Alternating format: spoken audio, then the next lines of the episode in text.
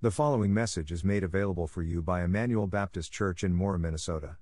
For more information, visit us online at www.emmanuelmora.com. They were on the road going to Jerusalem, and Jesus was walking ahead of them. The disciples were astonished, but those who followed him were afraid. Taking the twelve aside again, he began to tell Jerusalem, the Son of Man will be handed over to the chief priests and the scribes, and they will be condemned they will condemn him to death. Then they will hand him over to the Gentiles, and they will mock him, spit on him, flog him, and kill him, and he will rise after three days. James and John, the son of Zebedee, approached him and said, Teacher, we want you to do whatever we ask whatever we ask you. What do you want me to do for you? He asked them. They answered him, Allow us to sit at your right and on your left in your glory. Jesus said to them, You don't know what you're asking. Are you able to drink the cup I drink, or to be baptized with the baptism I am baptized with? We are able, they told him. Jesus said to them, You will drink the cup I drink, and you will be baptized with the baptism I am baptized with. But to sit on my right or left is not mine to give. Instead, it is for those for whom I have been prepared. When the ten disciples heard this, they began to be ignorant, indignant with James and John. Jesus called them over and said to them, You know that those who are regarded as rulers of the Gentiles lord and over them and those in high positions act as tyrants over them. But it is not so among you. On the contrary, whoever wants to become great among you will be your servant, and whoever wants to be first among you will be a slave to all. For even the Son of Man did not come to be served, but to serve, and to give this life as a ransom for many. Amen. Thank you, Tim. So, what kind of person does it take to be someone that changes the world? Uh, perhaps it's wealth. You know, no one's going to argue that uh, people like, uh, for, for better or for worse, Bill Gates or Jeff Bezos or Elon Musk have certainly changed the world. Perhaps it's intelligence. No one could argue that people like Albert Einstein, Louis Pasteur, um, uh, Marie Curie, and Thomas Edison have made their impact for the betterment of the world. Uh, could it be power or authority or influence? Well, uh, certainly uh, we have uh, lots of evidence to show that people in power certainly can uh, change the world. Uh, sometimes these three things exist simultaneously, sometimes it's just one thing in an individual or a group. But if we were to look at each of those, however, we would find that every single one of them has the power to do incredible good or heinous evil. You can take the example of a guy like Fritz Haber, for example. Fritz Haber is a guy that is the most important person in your life that you've never heard of. Uh, he was a chemist uh, a while back in, in the 1900s or so, uh, 1920s, and he developed a fertilizer that is responsible for feeding over 50% of our world today. If it wasn't for Fritz Haber, we would not have all these people in the world being fed in the way that they, that they are. However, Fritz Haber was also desperate to show his patriotism to his home country of Germany. So, as he invented the, the fertilizer that would feed the world, he also invented a something called Zyklon B, which was to be used in warfare against enemies. What it ended up becoming was the gas that was used to kill Jewish people in the concentration camps. So here Fritz Haber was a genius. He changed the world for the good. Ironically, he is a Jew, he was a Jew himself. So here his invention of great good also was responsible for at one point killing 6,000 of his own people per day for two years. Or having power can be used for incredible good, but even evil. Genghis Khan was the most successful emperor in history, having uh, the largest empire ever known. Roughly 12 million square miles is what uh, his empire uh, had under him. And he sounded like this He said, A man's greatest work is to break his enemies, to drive them before him, to take from them all the things that have been theirs, to hear the weeping of those who cherish them, to take their horses between his knees and to press in his arms the most desirable of women. So, any way that we look at it, there's incredible power to do good and evil built in usually the same systems. However, when Jesus Christ walked onto the scene, he gave us a, a, radical paradigm shift of what it means to be a world changer in his person and in his work, Jesus showed the disciples that there is, uh, that to make a difference in the world, it doesn't involve wealth, it doesn't involve intelligence, and it certainly doesn't involve power. What it takes to change the world is to follow him, to be uh, uh, completely others focused. And now, in, here, once again, Jesus tells us and shows us that in order to be his disciple, what that means is to follow him and to follow his example and learn from him means living out of ourselves for the good of others and for the glory of God. So we have the text read before us. Let's go ahead and dig in. If you're a believer in the Lord Jesus Christ, then you are called to others driven discipleship. And that begins uh, first by considering the example of Jesus. Consider the example of Jesus. In verse 32, Mark tells us that Jesus and the disciples went back on the road, but this time Mark gives us a very important detail. They were on the road to Jerusalem. And this is important because of the overarching uh, storyline of the Gospel of Mark and for what is happening in this particular uh, passage here today. Uh, to note specifically that they were heading to Jerusalem builds this anticipation that something is going to happen. This uh, uh, is heightened when it says that Jesus walked ahead of them. Jesus didn't do that, he never walked ahead of them, he always walked beside them. But his eyes are set like flint right now to Jerusalem in order to accomplish the mission that he is called to. And uh, this is noted here by the disciples in verse 32. It says they were astonished, but those who followed him were afraid. So, how is it that they can be both invigorated and also frightened at the same time? Well, if we paid any attention so far to what the Gospel of Mark uh, has portrayed the disciples throughout this gospel, we would remember that time and time and time again, the disciples are shown to be dense. They just don't get it. That's perfect timing, by the way. I love it. They're dense. They never seem to get the point, and it's partly because they're so fixated on themselves that they often misunderstand who Jesus is and what he came to do. After everything that they had seen Jesus do, everything that they'd heard him say, they still believed that as the Messiah, he was not a spiritual savior, but he was a political savior. He was going to overtake Rome, and this was going to be the time when the kingdom is restored to the Jewish people. And they're scared because that means that they're probably going to have to go into battle, and even the most seasoned warriors get nervous over that. Uh, in the last part of verse 32, we have to notice the patience and the kindness of Jesus. Notice he recognizes here their ignorance and their zealous lust, but he doesn't berate them.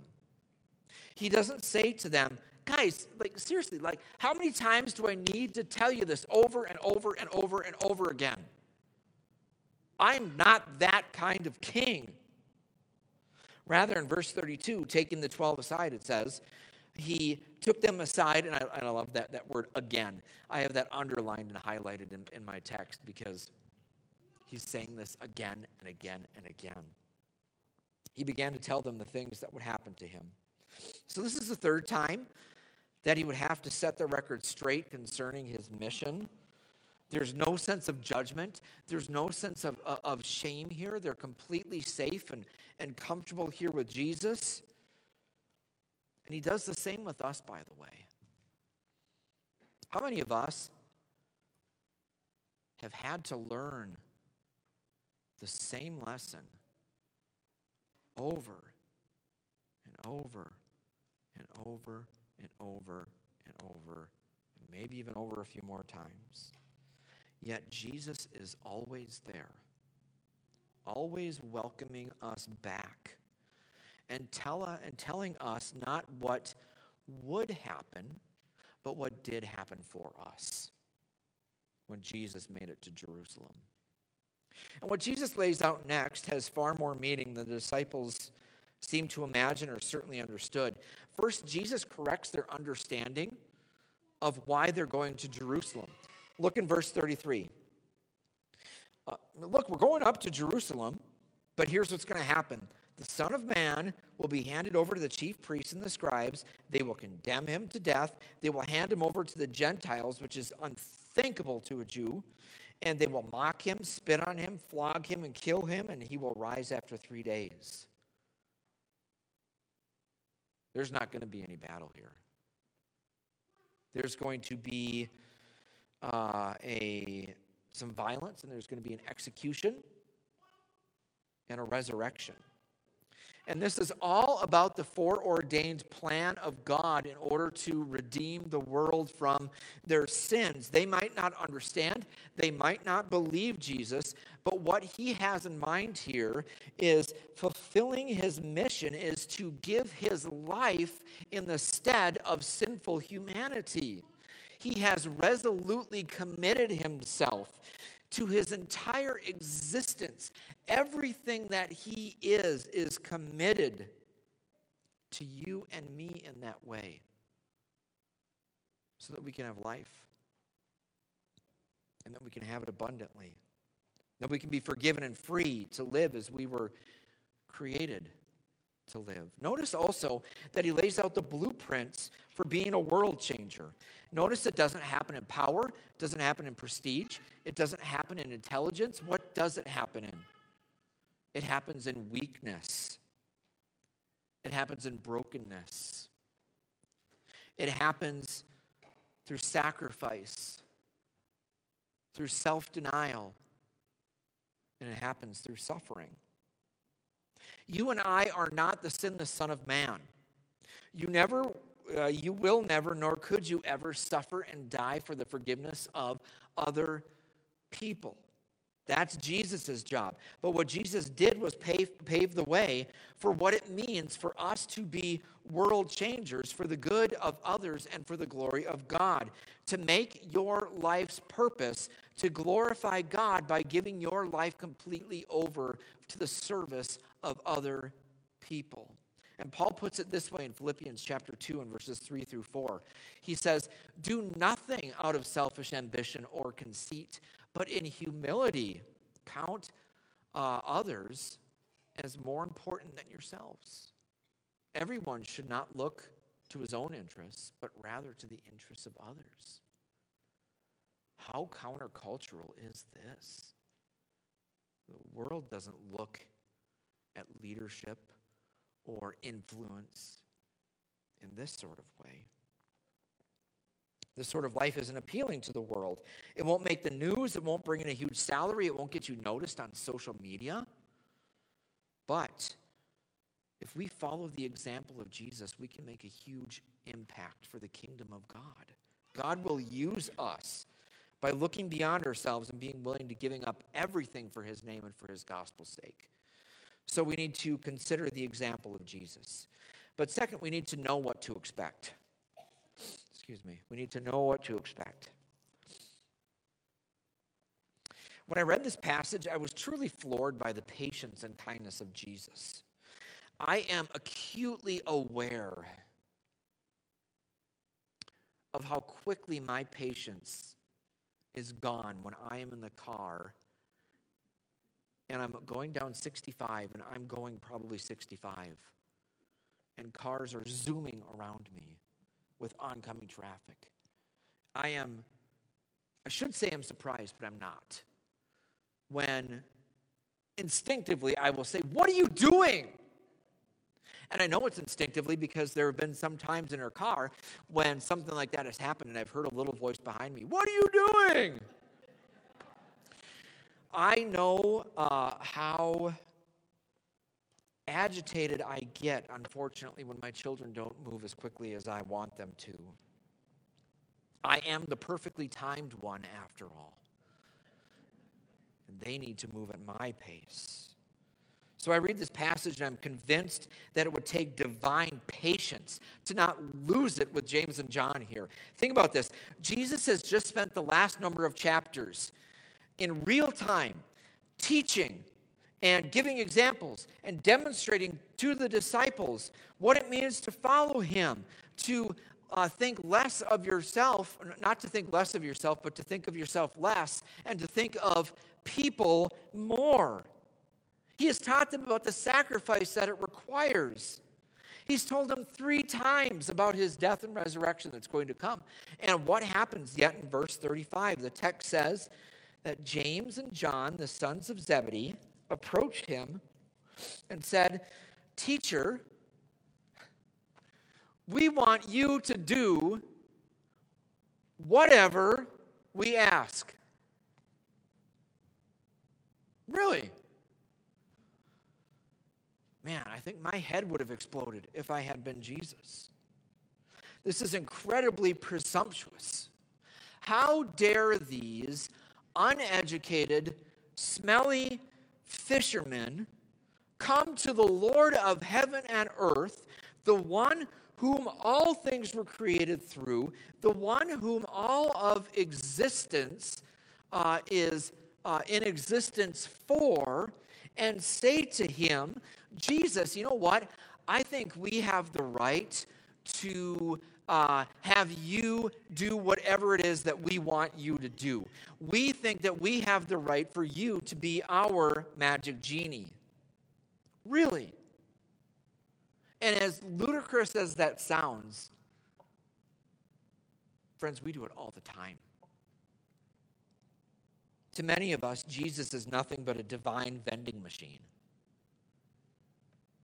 That if we just put our spiritual quarters in the machine and, and push a button, that we should get whatever we want. And Jesus obviously doesn't fall for this. Verse 36. He kind of plays along with them a little bit. Oh, well, what do you what do you want me to do for you? This will come up in the next section next week, by the way.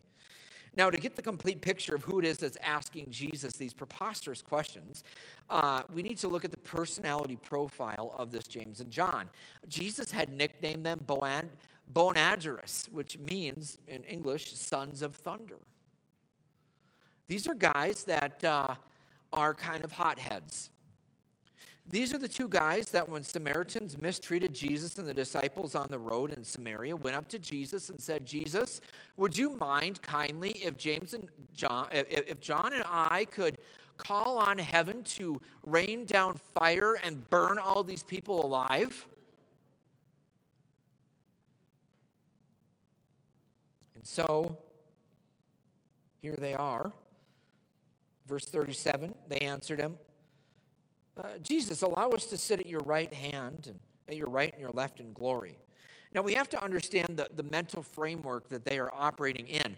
They had no conceptualization of what it meant, uh, what a resurrection meant for them. In their minds, everything is in the here and now. The kingdom of heaven was going to be an earthly kingdom and what they're requesting here is saying, Lord, when you finally take over Rome and when you finally uh, beat those Gentiles and the, the kingdom is restored to us, when you sit in your glory, can we sit on the sides of your throne? To sit on the right side was to be in the special place. That's the seat where the son or the heir or the special counsel would sit. The left would be the next side after that. And do you see what they're doing here? They're going back to, to chapter 9. And if you remember in Mark chapter 9, there was that scene where Jesus is walking and they're talking behind him. And, and he asked them, Well, what were you guys arguing about on, on the way? And what did they say? Well, they were arguing about who would be the greatest. And here these two are still fixated on it, and they want to circumnavigate around the other disciples and go straight to the source. Jesus, who's the greatest? We think it's us. Can you put us on your right or on your left? And they obviously see Jesus as the Messiah, but just like us, they want to claim their wants and desires without giving a thought about the cost. And so Jesus, once again, in a different way this time, teaches them the cost of discipleship. Look in verse 38. It says, Jesus said to them, You don't know what you're asking. Are you able to drink the cup that I drink, or to be baptized with the baptism that I am to be baptized with? And Jesus is right. They, they plainly don't get it here. To them, to drink the cup is to drink the cup of victory. They're raising a glass because the king has won. Baptism reference here is a little more obscure, but we know that baptism literally means to immerse. And so, Jesus, said, are you going to immerse yourself in the same sort of thing that I will be? So, if his kingdom is coming, they lift the glass of victory. Of course, the disciples want to bathe, be immersed in it. It's no wonder then that they, that they answer Jesus in the affirmative in verse 30, uh, 39. We are able, they told him, probably somewhat flippantly, but they don't understand what Jesus meant. What Jesus meant was that there was a cost to following him.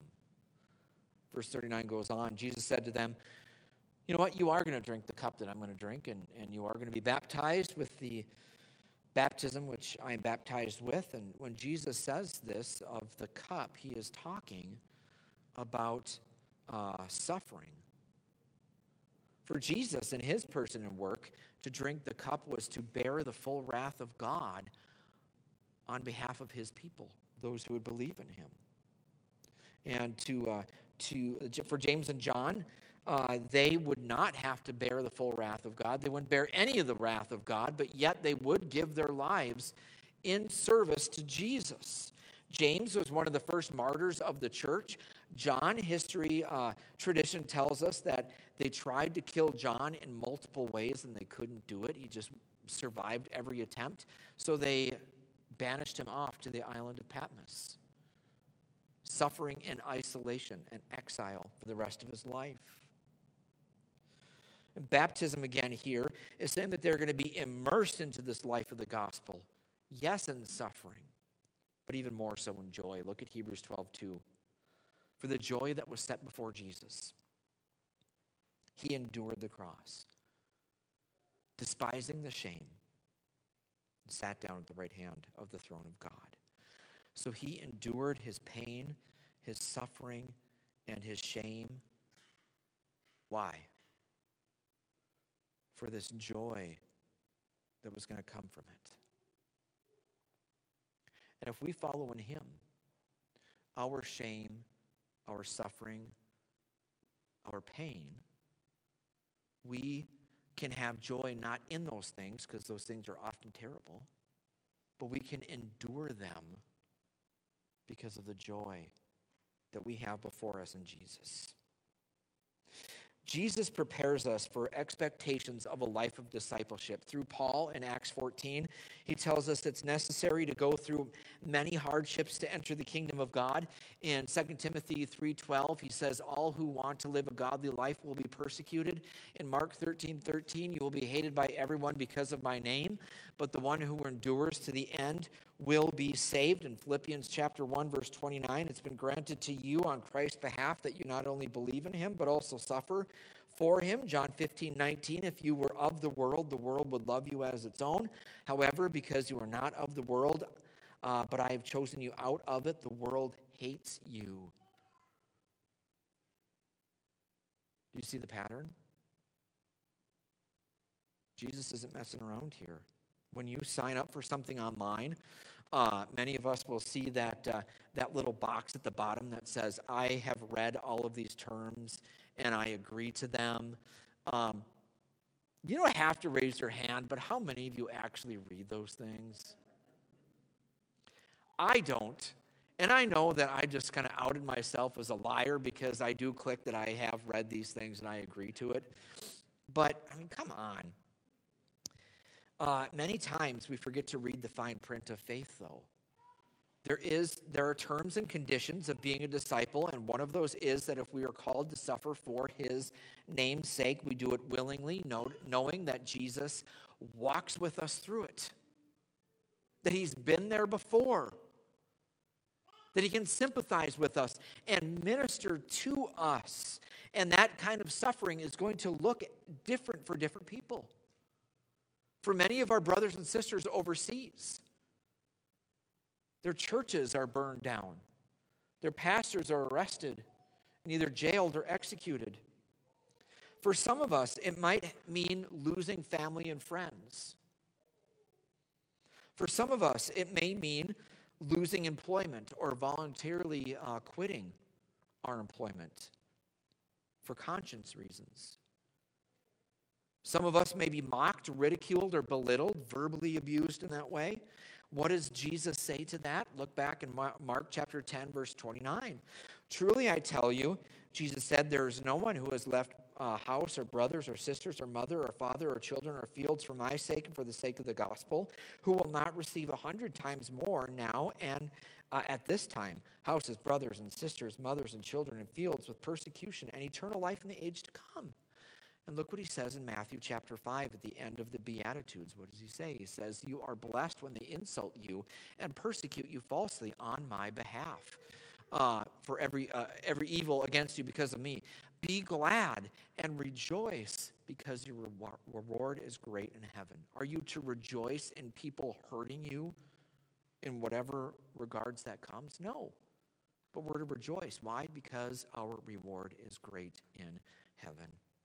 And after that truth bomb, now in verse 40, Jesus finally answers their question. He says, You know what, to sit at my right hand or my left hand, that, that's not my choice. That, that, that's not for me to, to give. It's for those who have been prepared. In other words, Jesus is saying, You need to control what you need to control. Take my example, live outside of yourself, expect the good and the bad, and leave, it to the, leave the rest to God. Either way, in the end, we're going to be okay. And so, third and finally, we need to become who we are. Become who we are. I have been uh, a musician long enough now to know uh, that it is discouraging to dwell on what I am not yet. When I started taking guitar lessons at age 11, I wanted to play the guitar like Joe Perry or from Aerosmith or Jimmy Page from Led Zeppelin, or if I could get to, the, if I was like the level of Slash and Guns N' Roses, man, I thought that I would have arrived. And I rarely stopped to consider that there would come a day when that would happen.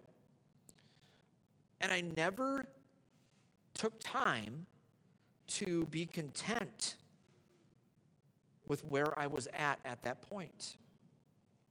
I mean, maybe I couldn't play Black Dog or Dream On. But I could play Mary Had a Little Lamb pretty good for a while. The same as with the drums. I only started playing those uh, shortly after Dave got here. I was able to do a 4 4 beat pretty uh, proficiently quickly, but I still struggle with 3 4 and 6 8. I'm still not yet where I want to be. I've noticed that many of us look at our discipleship in the same exact way uh, we're so focused on where we are not yet that we neglect what we already are in Jesus Christ. Notice in verse 41, Mark tells us of the reaction of the disciples to James and John's incredulous question. When the ten disciples heard this, they began to be indignant, and who wouldn't here, uh, with James and John. And so, looking into the context here of the group dynamics, every commentary that I consulted said that what's going on here is not what I thought was going on here. Uh, I thought that they were just mad at them for their arrogance. How could you do that? How could you think that you're better than us? But the context suggests that they are more upset about the fact that James and John asked Jesus first before they did. It's sort of like little children thinking that if they get to ask first, then they are the ones that actually, if there's one cookie left, if they ask first, then they get the cookie. And so they are angry at them here. Yet again, Jesus calls a family meeting in verse 42. And again, don't get discouraged because this is redundant. We often need to hear many things again and again and again and again. Campus Crusade for Christ estimates that it takes an individual an average of seven times to hear the gospel before they believe. That's an average. So a few less, a few more, that is an average. So Jesus gives them this lesson again. He called them over to them and said, You know that those who are regarded as rulers of Gentiles lord it over them, and those in high positions act as tyrants over them. So, why do you think that Jesus would give them a lesson first about worldly leaders? Because that's exactly what they are trying to be. Are they not trying to lord it over each other? Trying to be first in line. They are jockeying for the, for the second and third most important position in the universe. And Jesus is quick to tell them in verse 43 that that is not what greatness of leadership looks like. He says, But it is not so among you. Now, hang on for just a minute here. There's something very subtle in the English, but not necessarily in the Greek. The tense is in the present. And what Jesus is not telling them is he's not saying, guys, get with the program. You guys have been with me now for almost three years. You know what's going on. You need to get with it. But rather, he is saying, guys, this is already true among you. This is yours already. It's already been given to you by the Holy Spirit. So instead of working to, to get this, take a hold of it and become what you already are. Under the lordship of Jesus Christ, you are called to greatness. And so instead of chasing after those things that you're not quite yet, Take hold of what you are in Jesus. It's just like the fruit of the Spirit. It's not as if you can say, well, I'm going to work on, on love, and then I hope I get some joy, and I hope I get some patience. No. Uh, Paul in Galatians 5 tells us that the fruit of the Spirit, in the singular, by the way, those are all ours now. So we need to tap into what is already ours in Christ. In, uh, in verse, uh, uh, here we see in verse 43 again that Jesus says that you must, whoever wants to be first among you must be a servant of all. But then notice he goes further and he says, you will be a slave to all. There's a difference between a servant and a slave in this time. A slave is lower than a servant. And Jesus backs this up by saying in verse 45 For even the Son of Man did not come to be served, but to serve and to give his life as a ransom for many. In John chapter 15, Jesus said, There's no slave that's greater than his master. So we need to follow in our master's footsteps. On your sermon guide, I've inserted a new line at the bottom which I think is really, really important. Many of us come here on a Sunday and we get encouraged and we get challenged. And then we walk out the door and that's it. We go back into our lives. And so I put a, a line on there that says, um, what I am going to do, not what I should do but this is what I'm going to do. I don't know about you, but I'm tired of not intentionally growing in Christ. And so here's your opportunity right here and right now to make a commitment to what is one thing that you are going to do this week in living outside yourself. It doesn't have to be earth shattering, it doesn't have to be huge, it can be something small. This week, I'm going to stop watching TV in the afternoon so that I can play with my kids. You know, something small like that. These little habits that we can change. And maybe you're here today and you've never experienced the forgiveness that Jesus freely gives you. And I want you to feel safe this morning to give your life over to Him. I'm going to pray here in just a second. And if that's you, uh, if you want to receive Christ today, you can do that. Uh, if you're here with some, someone, make sure you tell them about that if that's what you want to do. Or there's a QR code on your sermon notes there too, that if you scan that, uh, that will uh, go right to me. And Dave and I would love to help you take your first steps in the faith. So let's go to the Lord in prayer, and then we will close out our time in song.